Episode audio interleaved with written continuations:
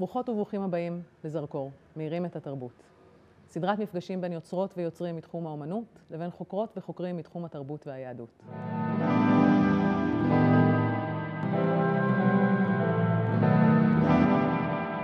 שנה מורכבת ומאתגרת עוברת על כולנו, ואחד התחומים שניזוקו במיוחד הוא תחום התרבות. מוסדות התרבות והבמות הוחשכו אי אז בחודש מרץ, ומלבד הבלחה קצרה בחודשי הקיץ, נותרו סגורים ברובם עד עצם היום הזה. בסדרת המפגשים הזו, שנוצרה על ידי מרכז נווה שכטר במיוחד לכבוד חג החנוכה, נשוחח עם מספר אומניות ואומנים שהמשיכו ליצור גם תחת מגבלות בלתי אפשריות. ונזכה גם להאיר את יצירתם באור חדש, בעזרת חוקרות וחוקרים שהזמנו למעין קריאה פרשנית, הזדמנות לקשור בין היצירה לבין תחומי המחקר שלהם. היום נזכה לארח את שלומית נעים נאור, משוררת ואשת חינוך, ואת חיה גלבוע, מנכ"לית JPI של קרן לישטג ומרצה לתלמוד ומגדר. מיד נתחיל.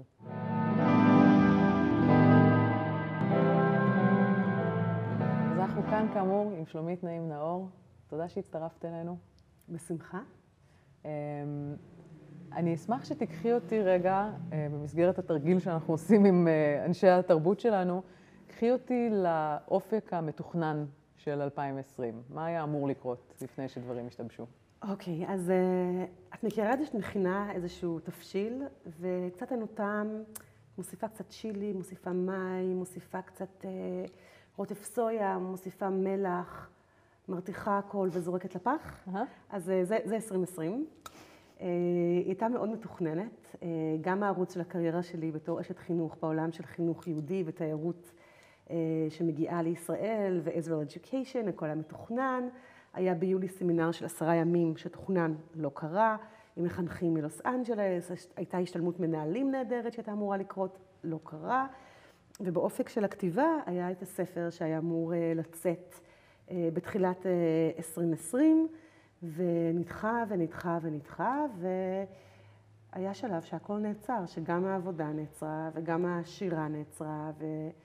ואיזושהי תחושה שבאמת אה, זה משהו שאפילו לאסטרולוגים אין אפשרות להסביר אותו. כלומר, זה לא רק שמרקורי בנסיגה, זה יקום כולו אה, בנסיגה, התרבות בנסיגה, מוזיאונים נסגרים, גלריות נסגרות, בתי קפה נסגרים. כלומר, כל אותם מקומות שבהם הדעת נפגשת. כלומר, בבית ועם אנשים שקרובים לי, אני נפגשת עם עצמי. אבל ביציאה אל החוץ, אל הפומבי, אני רואה אנשים אחרים.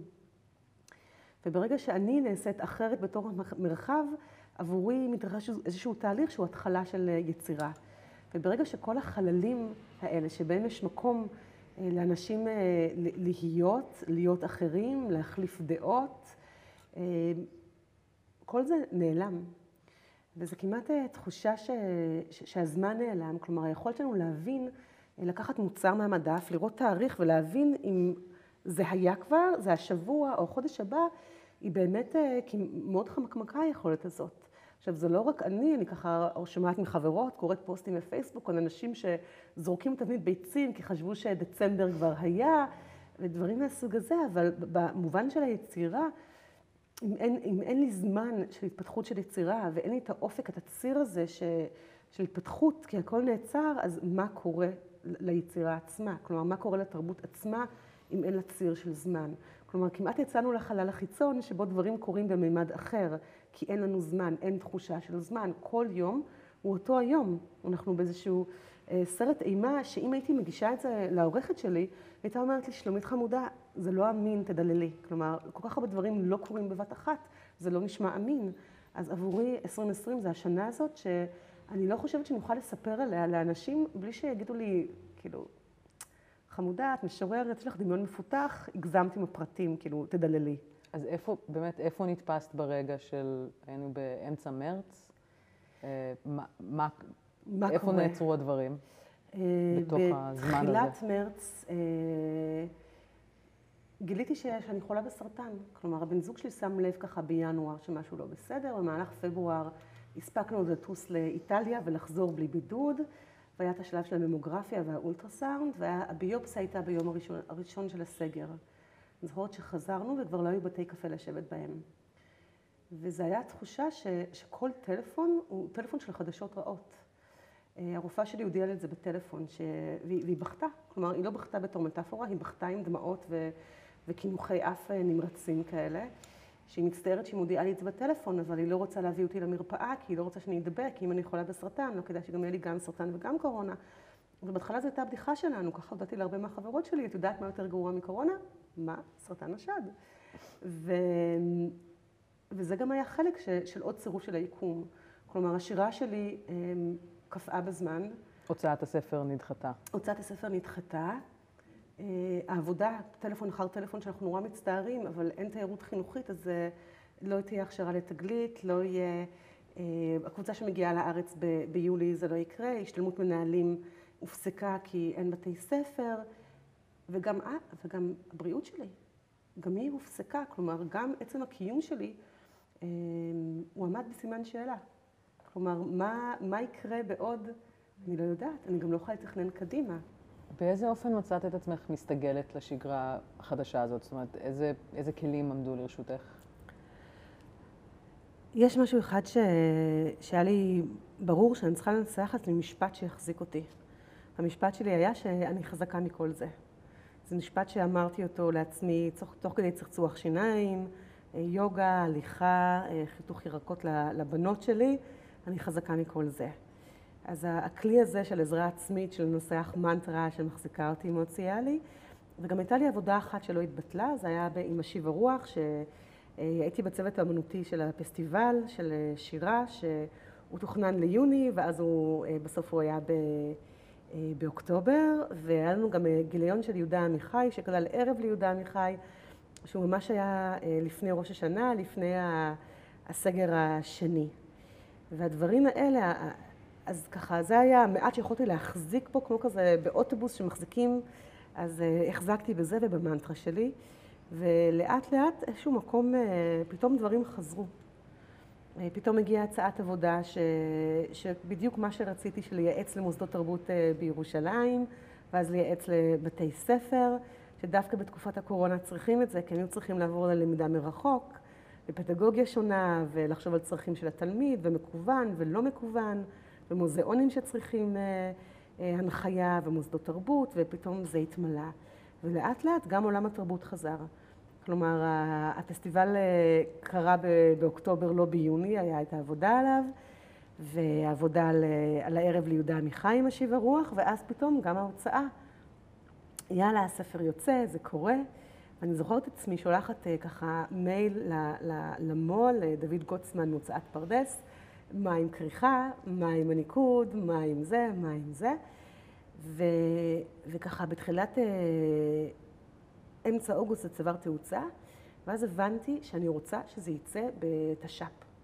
שעם הכניסה לשנה החדשה, אני רוצה שזה יהיה מאחוריי. Mm. והנידודים שלי הפכו להיות הרבה יותר אה, תכופים, ובאמת ראש השנה היה ביום שישי בערב, הספר יצא מהדפוס בחמישי בבוקר.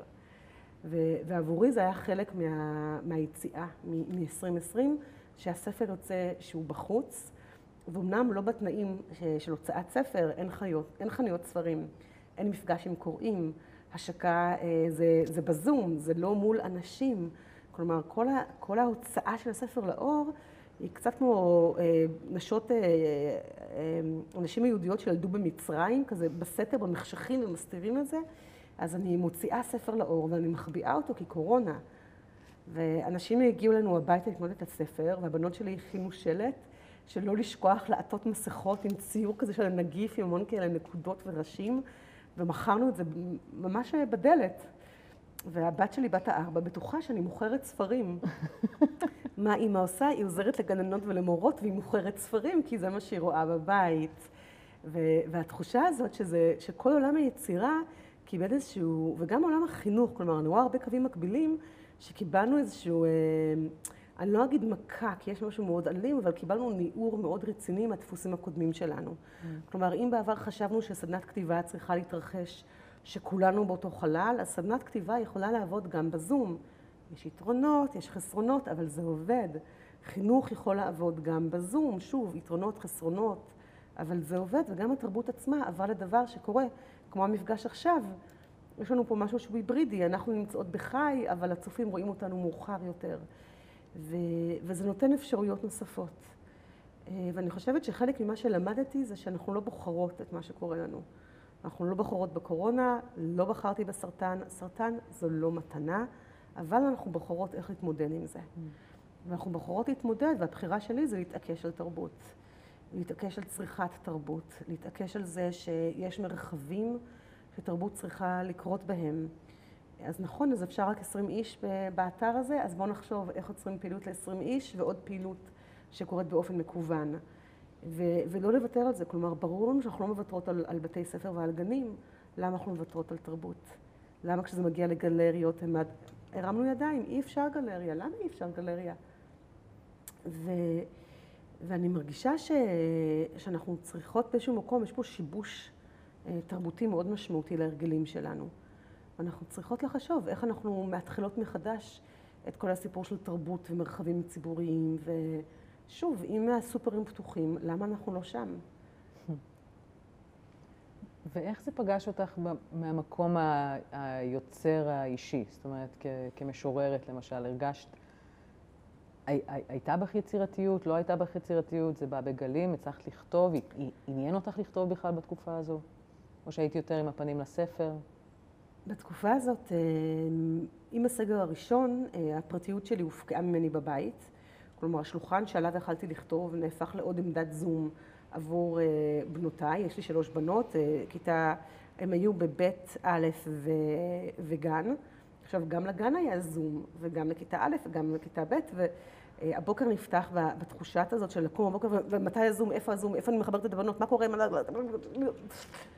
שלא כל כך מאפשר יצירתיות. רק הפורה לכתיבה. וגם אין מקום לכתוב, אין אוויר לכתוב, וגם פיזית. הניירות שלי הייתי מאתרת אותם, ואז בבוקר למחרת הם שוב היו עוברים למקום אחר בבית. ואין בתי קפה לכתוב בהם, ואין מרחבים ציבוריים לכתוב בהם. וגם התחושה ש, שהזמן שקפא לא הותירה לי הרבה מרחב לכתיבה. כתבתי עבודות לבצלאל, עבודה אחת על פרויד ועל אה, קורונה, על אה, תרבות באי נחת, שהשקעתי בה הרבה מהמשאבים היצירתיים שלי. ו... ולשירה לא מצאתי מקום, וגם מה שהיה מעניין, שאחד מהשירים שכתבתי איתו על, על השרפות בדרום שהיו לפני שנתיים, הרבה אנשים ראו אותו בתור שיר שמדבר על הקורונה. Hmm. עכשיו, יש נקודה שבה משוררת לא אומרת, אה, סליחה, זה לא מדבר על זה, זה על נושא אחר, כי השיר שייך לכלל. ואני חושבת שבאיזשהו מקום זה הייתה סוג של תגובה שלי למה שקורה. והיצירתיות שלי גם הלכה למקומות של, ההוראה, סדנאות כתיבה לחדרי מורים, סדנאות כתיבה לצוותי ההוראה, אה, לתלמידים שנמצאים בבית. כלומר, פתאום אנשים רצו את המרחב הזה של, של להיפגש דרך הזום ולקרוא ביחד ולכתוב ביחד. והרבה מהיצירתיות שלי הלכה לשם. Mm. באיזה שיר יגרום לאיזה אפקט ואיזה יצירה ויזואלית אני מוסיפה לזה. אה, כלומר, ברור לי שיש לנו עדויות בתרבות החומרית ש... שאנחנו, שאני לא יכולה לוותר עליהן גם, גם בתקופה הזאת. אה, לפעמים זה חיבורים שהם בנאליים, יש אה, שיר נהדר של גלית חזן רוקם על כדי ענק. אז מאוד מתבקש לידו תמונה של כדים ענקיים שנמצאו בחפירות, אבל יש גם פיצוחים אחרים שהם הרבה יותר מורכבים של למצוא שירים שמתאימים למה שקורה עכשיו. אז אה, ללילה של לאה גולדברג שיר השתמשתי בו כמה פעמים, אה, גבינו לברושים. ויש לאסתר אטינגר שיר על המרפסות, שפתאום גילינו שהוא באמת מתאים לתקופה הזאת שכולנו עמדנו במרפסות ושרנו ותקשרנו אחד עם השני דרך המרפסת. וחלק מהיצירתיות שלי חזרה פנימה לתוך הקריאה, ולהרחיב את מנעד הקריאה ולחפש דברים שעוד לא קראתי. כי אם אני לא נמצאת במצב של יצירה, אז לפחות אני אכנס למצב של השראה ו- וצמיחה. וזה וביחד עם הלחכות לספר.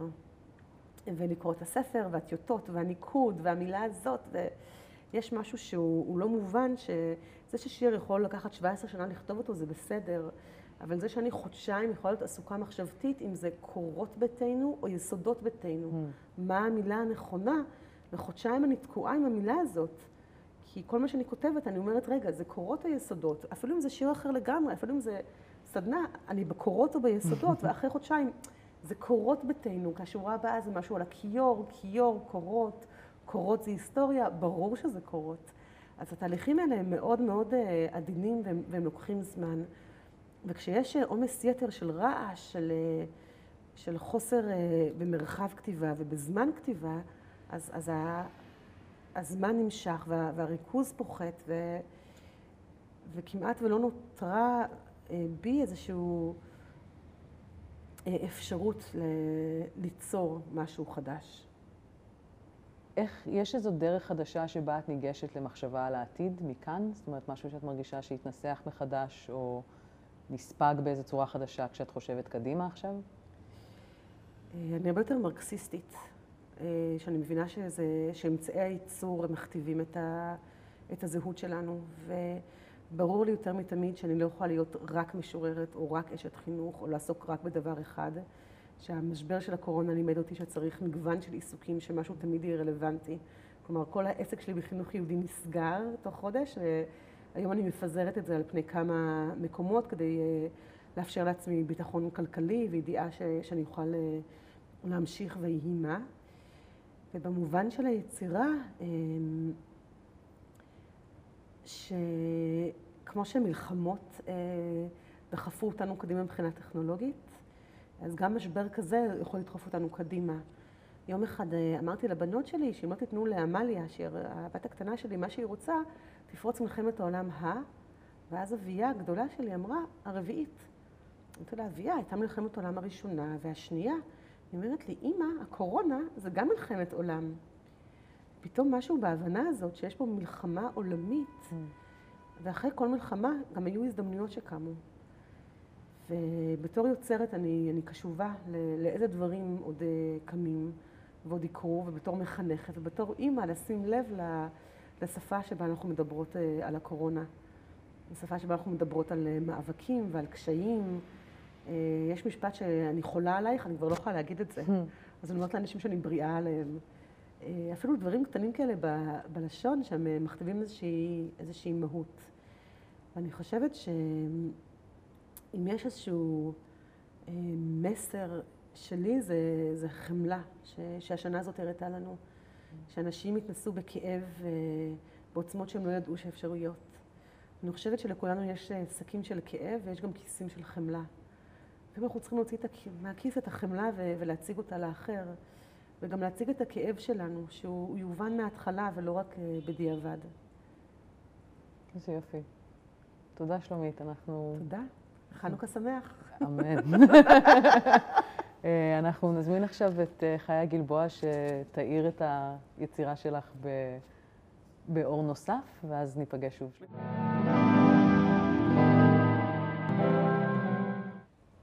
עכשיו שמחה להזמין אלינו את חיה גלבוע, שהיא מנכ"לית JPI של קרן לישטג ומרצה לתלמוד ומגדר. אה, ברוכה הבאה, תודה שבאת. תודה. שנסעתי עד תל אביב. אנחנו מאוד מעריכים את זה. תודה, תעריכו. כל פעם שירושלמי נוסע לתל אביב, כן, מישהו כן. מקבל כנפיים. נכון. אמ, ודוח. אמ, אני אשמח אה, גם שתתני לנו איזו הצצה, ל... הייתי אומרת, ליצירה של שלומית דרך העיניים שלך, אה, אבל גם אפשר לנחות רגע לתוך כל הזמן הזה והמרחב הזה ששלומית תיארה, ולהבין קצת איך נכנסת לתוך זה. זמן הקורונה. כן. אמ, אז אנחנו בכלל גרנו בארצות הברית עכשיו, שנתיים. אה, נסענו מירושלים, גרנו בצפון סן דייגו, אה, והיינו אמורים בעצם להשלים שם שנתיים. אני הייתי בסוף הריון כשפרצה הקורונה, וזה היה מדהים לראות את זה משם, מנקודת המבט בקליפורניה, שבהתחלה הייתה מאוד, ב... כאילו התעלמות כמעט מוחלטת מכל מה שקורה סביבם. ובארץ נסגרו בתי הספר ואנחנו התחלנו להבין שאנחנו על זמן שאול. ונראה לי שההיריון אצלי מאוד חידד את איפה אני רוצה להיות. כאילו ממש ישבנו בבית והבן זוג שלי אומר, תסתכלי על המספרים, תסתכלי על מערכות הרפואה, ברור שקליפורניה זה המקום שנכון להיות בו בנקודת זמן הזאת. וכל הזמן אמרתי לו, זה לא העניין. כאילו השאלה היא לא מי יטפל בי טוב יותר, השאלה איפה יהיו האנשים שידאגו לנו אם נצטרך. והתחושה הזאת, שגם שלומית תיארה אותה, אני חושבת, של החמלה, בעיקר הסולידריות של המשמעות של קהילה, הייתה בשבילנו מאוד, אה, מאוד עשתה סדר עדיפויות mm. חדש לגמרי. תוך ארבעה ימים ארזנו, הרוב עדיין שם, כולל האוטו, כל הארגזים, כל הספרים שלנו עוד שם, אה, ופשוט עלינו על מטוס והגענו לארץ, לבידוד, ילדתי בתוך כל הדבר הזה, אה, וזהו. אז כאילו, זה היה הקשר דרמטי כן. מאוד. כן. ואז מכאן לספר של שלומית. אז אני, בא, אני באה מבית דתי, בית אורתודוקסי, גדלתי בהר נוף בירושלים, וזה מעניין, כי הרבה מאוד מהחוויות ששלומית מתארת, לא חוויתי, כי עזבתי את הבית בגיל 17-18, אז למשל טבילה במקווה, כבר אצלי, כשחוויתי אותה לפני הבחירה, כאילו לפני שהתחתנתי, כבר הייתה מאוד אחרת ממה שהיא הייתה אם הייתי בוחרת להישאר בעולם הדתי. אז כאילו בהקשר הזה אני ממש מרגישה, גם זה לא הספר הראשון של שלומית שאני קוראת ומאוד אוהבת אותו, אני מרגישה שאני נמצאת בין שתי העולמות, mm. כי אני מאוד מבינה את מה שהיא אומרת. אני כאילו דיברתי יהודית, הלכתית מגיל אפס, אבל בחרתי אחרת, והרבה מאוד מהבחירה שלי קשורה לחוויה שלי של צמצום אה, כאישה, בתוך mm. מרחב שמרני, מסורתי. אז, אז כאילו החוויה שלי תמיד כשאני קוראת את שלומית, אני מצד אחד חוזרת לחיילה, בהר נוף, עם החצאית הארוכה, שכל החוויית נשיות שלי היא בעיקר, אין לה מילים. אין לה, באמת, אין לה אוצר מילים. Mm. היא מאוד uh, קשורה לאיך עושים את הדברים, וממש לא איך שמרגישים את הדברים. ומצד שני, כשיצאתי, ואני מלמדת מגדר בשנים האחרונות, ומלמדת תלמוד, אז הרבה פעמים אני בודקת את עצמי אם המבט שלי נהיה או מבט מאוד ביקורתי, mm. או מבט, אה, לא מתנשא, אבל מבט שאומרת תודה לעצמי שעשיתי את המעבר הזה. ואז כשאני קוראת את השירה של שלומית, זה גם פותח אצלי מאוד חזק את הנוסטלגיה, שבתוך נוסטלגיה באמת גם יש, יש ממש געגוע למי שהייתי פעם, לעולם הזה שהייתי חלק ממנו, אבל היא גם כותבת בשפה שאני יכולה היום, עם כל מה שעברתי, להתחבר אליה מאוד. אני חושבת שאת מרגישה שהיא נותנת מילים לדבר הזה? ממש. Mm. א', דבר ראשון, היא שמה, שלומית מרחיבה אותו. את החוויות שאולי, תראי, אימא שלי, בדיוק היה לי שיחה איתה הבוקר כשהייתי בדרך לכאן, ותמיד היא שואלת אותי עד היום, מה את עושה? כן, ותמיד מנסה להסביר לה, והיום סיפרתי לה על, ה, אה, על הספר של שלומית ועל מה שאני עומדת לעשות, והיא אמרה לי, אבל מה זה משנה? למה זה משנה איך מרגישות לפני הטבילה, אחרי הטבילה? מה זה משנה איך מרגישות כשיולדות? אנחנו צריכות ללדת ואנחנו צריכות לטבול, זאת אומרת, יש איזה מקום מאוד הישרדותי, שבכלל לא נותן מקום לדבר על, ה, על הדברים האלה. ואז זו שאלה מה קורה. אם לא מדברים עליהם, אם לא מדברות אותם, אנחנו חוות אותם פחות, אנחנו בהדחקה, זה מצטבר, זה... כאילו, מה קורה לדברים שלא מדברים עליהם? זה זמן, אגב, מצוין לציין את שם הספר שם, שאת כן. מתייחסת אליו, ואפשר להראות אותו בשתי זוויות. דברים. שנקרא דברים שאנחנו לא מדברות עליהם. כן. אה, כן, כשאמרתי לשלומית, הבן זוג שלי הוא, הוא חוקר אה, גבולות. זה מה שהוא עושה, for living. הוא גיאוגרף פוליטי. ויש מושג ששמעתי אותו פעם מדבר עליו, שאני תמיד משאילה אותו לשדה המגדרי, וכשנתקלתי בספר של שלומית, עוד לפני שידעתי שאני אזכה לדבר עליו, כאילו כשעוד קראתי את הספר ביני לביני, ממש חשבתי על אחד המושגים שהוא משתמש בהם, בכלל לתאר את הכניסה של יהודים ממערב העיר למזרח ירושלים. ופתאום אמרתי לו, וואי, זה דווקא ממש מושג שאני יכולה לחשוב עליו כשאני קוראת את שלומית, שזה תיירים בעירם. Mm. יש מושג סוציולוגי גיאוגרפ, מגיאוגרפיה, שמתייחס למה קורה לאנשים שהופכים להיות תיירים בתוך השכונה שלהם, בתוך הבית. זאת אומרת, הציפייה היא שהם ירגישו בני בית, אבל משהו במרחב הזה לא מאפשר להם, והם מסתובבים בו כמו תיירים. ואמרתי לו, כשקראתי את הספר של שלומית, כאילו הרגשתי שאני כאילו תיירת בתוך מרחב שאני אמורה להכיר אותו ממש טוב. אבל אני הולכת בו, ואני לא בטוחה למי, של מי המרחב הזה, mm. כאילו מי בעלי הבית שאני בעצם מתיירת, מי ההגמוניה הזו. אה, זה הגברים בתוך העולם האורתודוקסי כביכול, שהחליטו על סוג הריטואלים ואנחנו מבצעות אותם, או בכלל זה לא קשור לגברים, נשים, אלא יש פה איזה מין טריטוריה כזו שאף פעם לא עצרו להראות לי את כל השבילים שמתקיימים בתוכה, אז אני קצת הולכת, את יודעת, את לא יודעת איפה הבור, את לא יודעת איפה הסמטה, כמו תיירת. אבל נראה לי, יש לי שאיפה ממש להרגיש בבית, mm. ולה, ולהשיל את הזהות של זאת שמביטה על, אלא ממש נמצאת, מובילה אפילו אחרות. יש לי בת עכשיו, אחרי שני בנים. אז הייתי מאוד רוצה להיות מסוגלת להוביל אותה בתוך העולם הזה. אה, אז אמרתי לשלומית, כשקראתי את הספר שלה, זה היה כאילו ה-Lonely Planet שלי, בתוך, ה, בתוך חוויות, גם חוויות של לידה מאוד חזקות, גם בחוויות של אובדן לידה, שפתאום, וואי, איזה הקלה, אפשר לדבר את זה רגע, אה, וגם בחוויות שקשורות יותר לעולם של ריטואלים יותר מסורתיים, ש, שאני רוצה שפה בשבילם. יש עוד איזה אמ, זווית שאת מרגישה שמקשרת בין, אה, בין העיסוק שלך, זאת אומרת, את אומרת שאת אה, מתעסקת בתלמוד ואת מתעסקת במגדר, יש עוד איזה זווית שדרכה את מרגישה שנכנס לספר הזה? אני המון שנים מלמדת אה, סוגיות, של, סוגיות מגדריות, ואני נעזרת ב, בדרך כלל בטקסטים תלמודיים, לפעמים גם מקרא. ותמיד יש לי שאלה, כשאני מדברת עם קהל שהוא לא קהל נשי, אלא קהל מגוון, עם מה שאני עושה כשאני מדברת על הדברים, אני, א', אם אני לא הופכת אותם לפרובוקטיביים, נגיד למשל שיעור שאני מלמדת על נשים שעוסקות בזנות. תמיד אני שואלת את עצמי, בתוך כיתה שיש בה גם גברים לצורך העניין, אם השיחה המאוד ישירה לא מזלטת את אותן נשים, לא הופכת אותן אה, לאובייקט, אני לא כאילו הופכת ל... כאילו אני לא מנציחה את הקיום שלהן במקום שבו הן נמצאות, אבל זה קורה לי, נשים שעוסקות בזנות, זו דוגמה קיצונית, אבל זה קורה לי הרבה כשאני מדברת על, על מיניות ועל עונג מיני ועל בכלל, על, על זהות מגדרית שהיא רחבה. אז תמיד השאלה היא גם בפני נשים, אבל בטח כשאני מדברת עם קהל שהוא מגוון, על איך אני מדברת ישיר, כי אני רוצה לדבר על הדברים, אני לא רואה אותם כפרובוקציה, אני רואה את זה כהכרח. מצד שני, איך אני שומרת עליי בתוך כל זה, על הנשים שנמצאות במרחב, על, על הנושאים האלה שיישארו טיפה עם סוד וטיפה עם מסתורין. ואני תמיד בשאלה הזאת, אני תמיד מרגישה שאני עסוקה בלבחור את הנקודת כניסה לכל נושא כזה, את איך אני מציגה. ואמרתי לשלומית, כשקראתי את השירה שלה, ממש היה לי חוויה של אה, איזו אומנות ברמה הכי גבוהה, איך היא מסוגלת לדבר על הדברים עצמם. היא לא עושה מעקפים, היא לא מעדנת אותם, היא מדברת על הדברים כמו שהם, על הגוף, על ההזדקנות של הגוף, על השינוי של הגוף, על הלידה, עם הכאב שלה, עם כל ה... היא ממש, הרגשתי שהיא מתארת בדיוק את החוויה שהייתה, בלי לצנזר. ומצד שני, זה לא מרגיש זול, זה לא מרגיש מציצני, זה לא מרגיש פרובוקטיבי.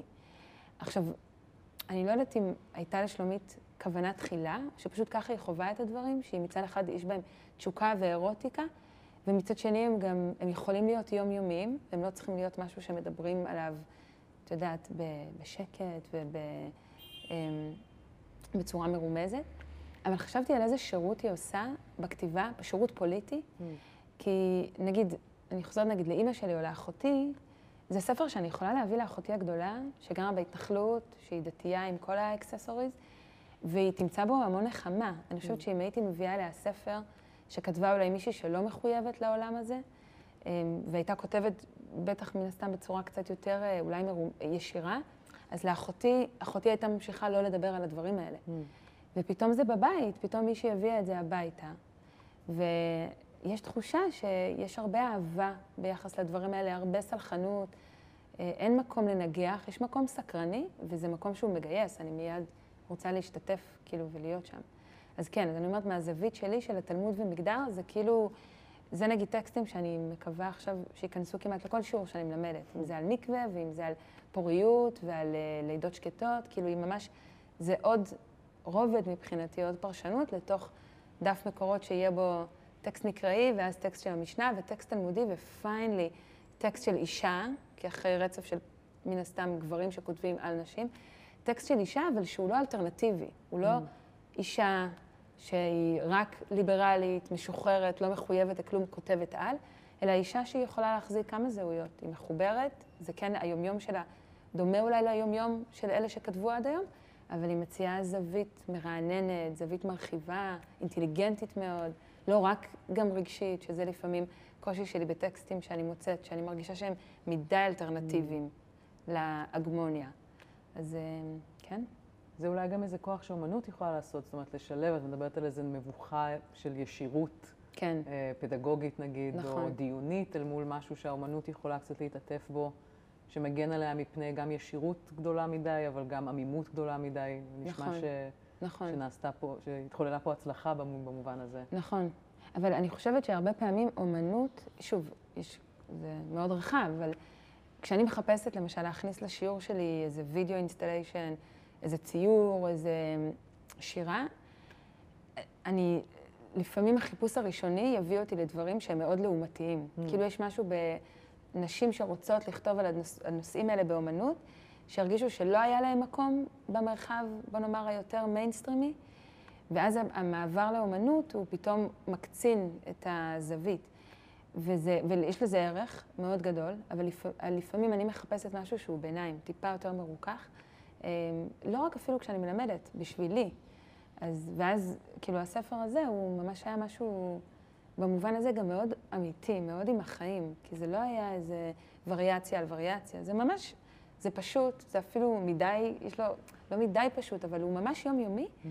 אבל, אבל כן נותן איזה גובה על הדברים היומיומיים. אז תודה, חיה. אנחנו מיד נצרף לנו בחזרה את שלומית אה, לעוד קצת אה, מחשבות בעקבות הדברים של שתיכן. אז אנחנו מיד ממשיכות.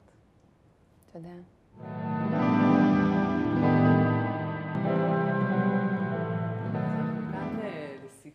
סיכום סיומי עם אה, שלומית ועם חיה, אה, ונפתח עם, אה, עם קריאה של שיר שבחרת מתוך הספר של שלומית. ש... כן, נתנה לי אותו ליום הולדת. איזה דבר, לקבל ליום הולדת. כולו קיפולים, כי לא ידעתי מה לבחור. יש בו הרבה שאני ממש התרגשתי מהם, שהיו לי בול כשקראתי אותם. אבל אולי אני אקרא שיר אחד שאני... מכירה שיש לך כזה הסרט שאם היית יכולה לעשות מה הוא היה, אז השיר, שאם הייתי כותבת, זה נראה לי היה השיר שהייתי רוצה להיות זו שכתבה אותו. אה, הנני, לי הוא מאוד, אה, לי הוא עשה רפרנס ממש לטבילה הריטואלית, ונראה לי דיברתי לפני שאני למדתי בבית ספר דתי, רק בנות, וכשדיברו על הטבילה, דיברו על המנגנון, דיברו כאילו על איך סופרים ומה עושים, והיה גם כזה חוויה מוזרה שכאילו עירום זה דבר שגם לא מדברים עליו וגם הוא לא נוכח, גם בבית, כולם מסתובבים כל הזמן לבושים, ופתאום במקווה, אז חוויה לא רק שאת פתאום ערומה, את ערומה מול אישה זרה, שגם יש תחושה שהיא מסתכלת עלייך, על הגוף, לחפש שאריות של כל מיני דברים. ולא מדברים על, ה, על הדבר הזה, על איך פתאום עירום במרחב אחד הוא אסור, ברוב המרחבים הוא אסור, ובמרחב אחד לא רק שהוא מותר, הוא גם הותר, זאת אומרת, הוא כבר לא ברשותך. אמ, והשיר הזה הוא מדהים, כי הוא עושה מין reclaiming, בעיניי, לרגע של הטבילה. הוא כאילו אומר, אתם אמרתם לנו לטבול, אבל אני בוחרת לטבול. וגם זה הנני, שזה כאילו, אני פה בנוכחות, אני לא פה כי אמרו לי, אני פה. אמ, אז אני מקריאה. מוזר להקריא את זה ליד שלומית. את כתבת את זה. אני מחכה אבל לשמוע איך את אה, מקריאה אוקיי. את זה, זה יותר מעניין. אה, הנני. ותעמדי מול עצמך ותאמרי בקול רם כי פיך וליבך שווים. ופשטת ידייך ונשמת עמוק וים לפתחך נגלה. וטבלת ועלית טהורה ואין בך מאום.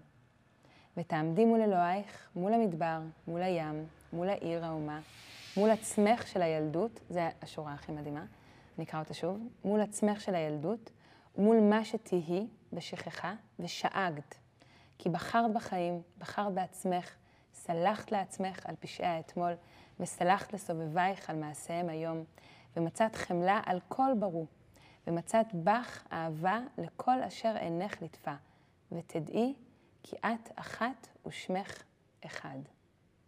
מושלם, שיר מושלם, באמת. זה השיר שהייתי כותבת בעולם אחר. מדהים. הוא... אני חושבת שבעיקר יש פה את ה...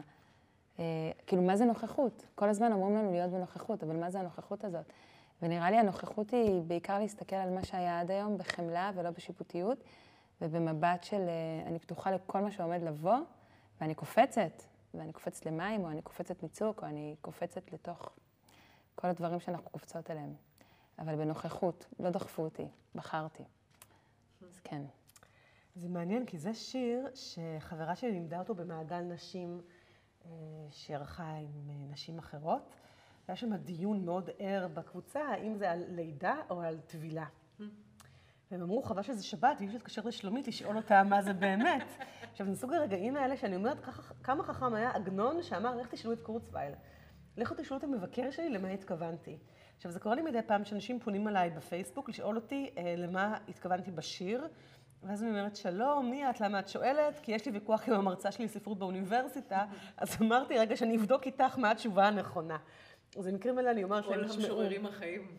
כן, אמרתי להם, תשמעו, לא חשוב מה כתבתי, חשוב מה שאתם וכל זה. ואת השיר הזה כתבתי, אה, יש במשיב הרוח אה, גיליון שיוצא אה, לקראת חגי תשרי כל שנה, הוא נקרא שפתיי תפתח, וביקשו ממני שיר לגיליון. והתעצבנתי, כי כל התפילות לראש השנה וליום כיפור, אה, הנני אני ממעש, הן גבריות. עכשיו, יש משהו בתפילה שהוא מאוד מאוד גברי. אני אומרת דברים בלשון זכר, זו התפילה שלי.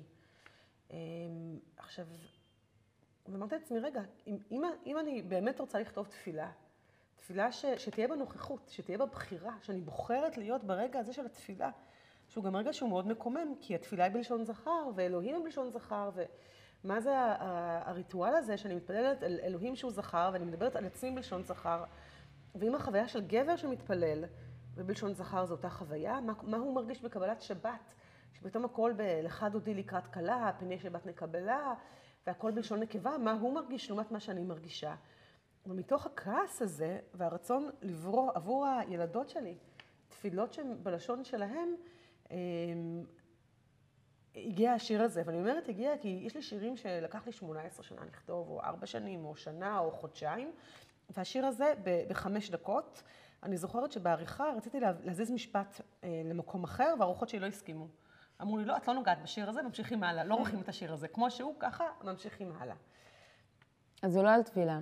אני חושבת שהוא גם על טבילה. שורה תחתונה. תורידו בעריכה את לא, כל ההתפייטות לא, שלי על לא, הוא גם על הטבילה. טבילה. יש פה את אה, ים לפתחך נגלה וטבלת ועלית טהורה ואין מחמאום, שזה בוודאי אה, אה, מבוסס על החוויה הפיזית של הטבילה. ואני חושבת שזה מסוג הרגעים שאין לנו תפילות שמדברות אותם. יש אה, תפילות ודברים שעליזה לביא כינסה בתפילת נשים, אבל זה כתוב, זה כתוב בשפה מאוד ארכאית, וזה לא בעברית בהרבה מהמקרים, וזה לא מדבר איתנו עם אנשים שאנחנו היום. כלומר, כשאני, כש, אה, כש, כשאני טבלתי, זה, זה לא, לא היה לי את, ה, את המשפטים שמדברות על החוויה mm-hmm. שלי בתור אישה שחיה ב-2020, 2019, 2018, העברית שלי לא נכנסה פנימה לתוך המקווה. וזה הדרך שלי, להכניס את עצמי אה, בעברית שלי לתוך העולם של, של מצוות. ו...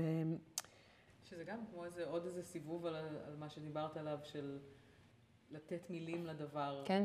כש, אפילו כשכבר יש לו מילים, השאלה איזה שייכות יש לנו למילים האלה, נכון. וכמה הן מייצגות אותנו. כן, וגם הפיך, וליבי, פיך וליבך שווים, השיביתי להשם נגדי תמיד, שמופיע בכל בית כנסת. אנחנו לא שיוויתי להשם, אנחנו תמיד מאחורה או למעלה, נכון. אנחנו אף פעם לא שיוויתי. ולכן היה לי חשוב להכניס את השווים פנימה, או לסיים את זה באת אחת ושמך אחד, כי השם אלוהינו, השם אחד, ואנחנו חלק מהאחד הזה. אבל, ואת יודעת מה? בגלל זה חשבתי שזה מובהק על טבילה, כי כדי להגיד, אה, אין בי צדדים, אין בי את האימא ואת המורה ואת החברה, כאילו, הכל אני, אז זה קורה בטבילה, כי הבגדים, אני מורידה את הבגדים, וכולי, כאילו גוף אחד, עם כל מה שמרכיב אותי, נכנסת ויוצאת. והסיום שלך, של כולי אחד, איך זה, כולי אחת, כאילו כמה הדבר הזה הוא... מתי הוא נמצא, כמה מעט הוא נמצא כן, בחיים שלנו. כן, כמה אנחנו בהפרדות. ו... ויש לי חברה שביקשה את זה למסיבת גירושים שלה, שאני אקריא את זה. כי עבורה זה היה רגע של להיות אחת, של להסיר מעליה. לסלוח לעצמה על פשעי האתמול, לחזור למקום של הילדות, של, של הכמיהה לזוגיות, לחשוב על השכחה והאם היא תוכל לשכוח את הדברים הרעים ולזכור את הדברים הטובים. וזה שיר שהיא ביקשה שאני אקריא אותו במסיבת גירושים שלה. שזה באמת, אה, מבחינתי זה, אני חושבת ש, שהשאלה היא כמה מה, מהשירים האלה יהיה להם שימוש. כלומר, אם זה ספר שהוא יהיה מונח אה, על מדף, או ספר ש, שישתמשו בו. לחשוב על שירה במובן השימושי. השימושי של... אה, כי שוב, אולי כי באמת הפכתי למרקסיסטית בקורונה, כלומר, מה, מה, מה עושים עם הדברים? מה עושים איתם? מה, מה המקום שלהם בעולם? ובתור מי שחיה בעולם, אה, בעולם של מילים, בעולם טקסטואלי, אני צריכה שיהיו אה, שירים ש, שמסבירים לי את העולם שלי. Mm-hmm. יש פה את השיר הזה של מה, מה, מה אני לא זוכרת איך הוא מתחיל אפילו, אבל uh, מה ישנתי שככה נעשה לגופי? ש, שהוא מתכתב עם התפילה של uh, איברים, uh, נקבים נקבים, חלולים חלולים, אחת מהתפילות שאומרים ביציאה מהשירותים. אבל על הרגע הזה שאת קמה מהניתוח ואת לא יודעת מה עשו איתך, שזה פסיכי לגמרי, כאילו מה עשו? מה, מה היה? כאילו כן. מה באמת נעשה בגופי? והתחושה הזאת שאנחנו לא נותנות לעצמנו טקסטים על המצבים האלה, שאין לנו עדויות. עכשיו, בעיניי שירה זה, זה הרישומים על קיר המערה. זה מה שאנחנו משאירות לדורות הבאים, ש, ש, ש, שמעבירות אותם הלאה. ויש לנו המון שירים על מלחמות ועל חוויות גבריות, ו, ואלתרמן שהולך לו, וביאליק שיוצא מ... יוצא מהישיבה והוא נורא נורא נסער, אבל על אימהות ולידה ודברים האלה אין לנו. ארבעת האימהות של השירה העברית, רחל ולאה וזלדה ויונה וולך, לא היו ילדים. אז החוויות האלה אין להן מקום, ואני לא סומכת על הגברים שיכתבו עבורי את החוויות שלי. וזה חלק מהעניין של לכתוב את הפיזיות שלהם. לכתוב את, ה, את הדם שיוצא ואת השפע של החלב והברזל של החזייה ש, שחורך בגב, כי, כי אם זה לא נמצא בשירה, אז אין לזה מקום בחיים. Hmm. ו, ומה שחשוב לי, שאנחנו נחיה חיים שיש להם הדהוד בשירה, שיש להם הדהוד טקסטואלי, שאם פעם אה, חיינו בעולם שהמשנה עסקה במה שאנחנו עסקנו. היינו עסוקים בשירה, מתי, מתי הערב יורד? מהשעה שהחמה בראש האילנות, או, או כשיש חושך, או מתי הערב יורד? והשאלה האקוטית שלנו, ראינו אותה במשנה, אני גם רוצה לראות את השאלות שלי בתוך השירה והספרות, שזה המשנה, מה שמשנה לי, מה שאני חוזרת עליו, מה שאני משננת היום. אז הנה התשובה שלך, זה כנראה ספר שהוא לא יהיה על המדף, באמת. זה יהיה ספר שהוא יהיה פתוח והוא יהיה מוכתם. כי הוא לא שירה גבוהה, שהיא מדברת על איזה רגע שמעולם לא חוויתי ואני רק בכמיהה לחוות ודרך השירה אני מקבלת הצצה אליה. זה כאילו ממש ספר שצריך להיות זמין. משווה. כן, אבל הוא כאילו האומנות שלו, מה שמדהים, שהוא לא... זה שהוא נמצא ביום-יום, לא מוריד לרגע מהאומנות, מהגובה של האומנות שבו. אה, וכן. זה מוזר ששתינו חוזרות ל... החדש התקדש והקודש כן. התחדש, ולאיזשהו מהלך אה, של נכון. הרב קוק, שלא היה במודעות שלי ב...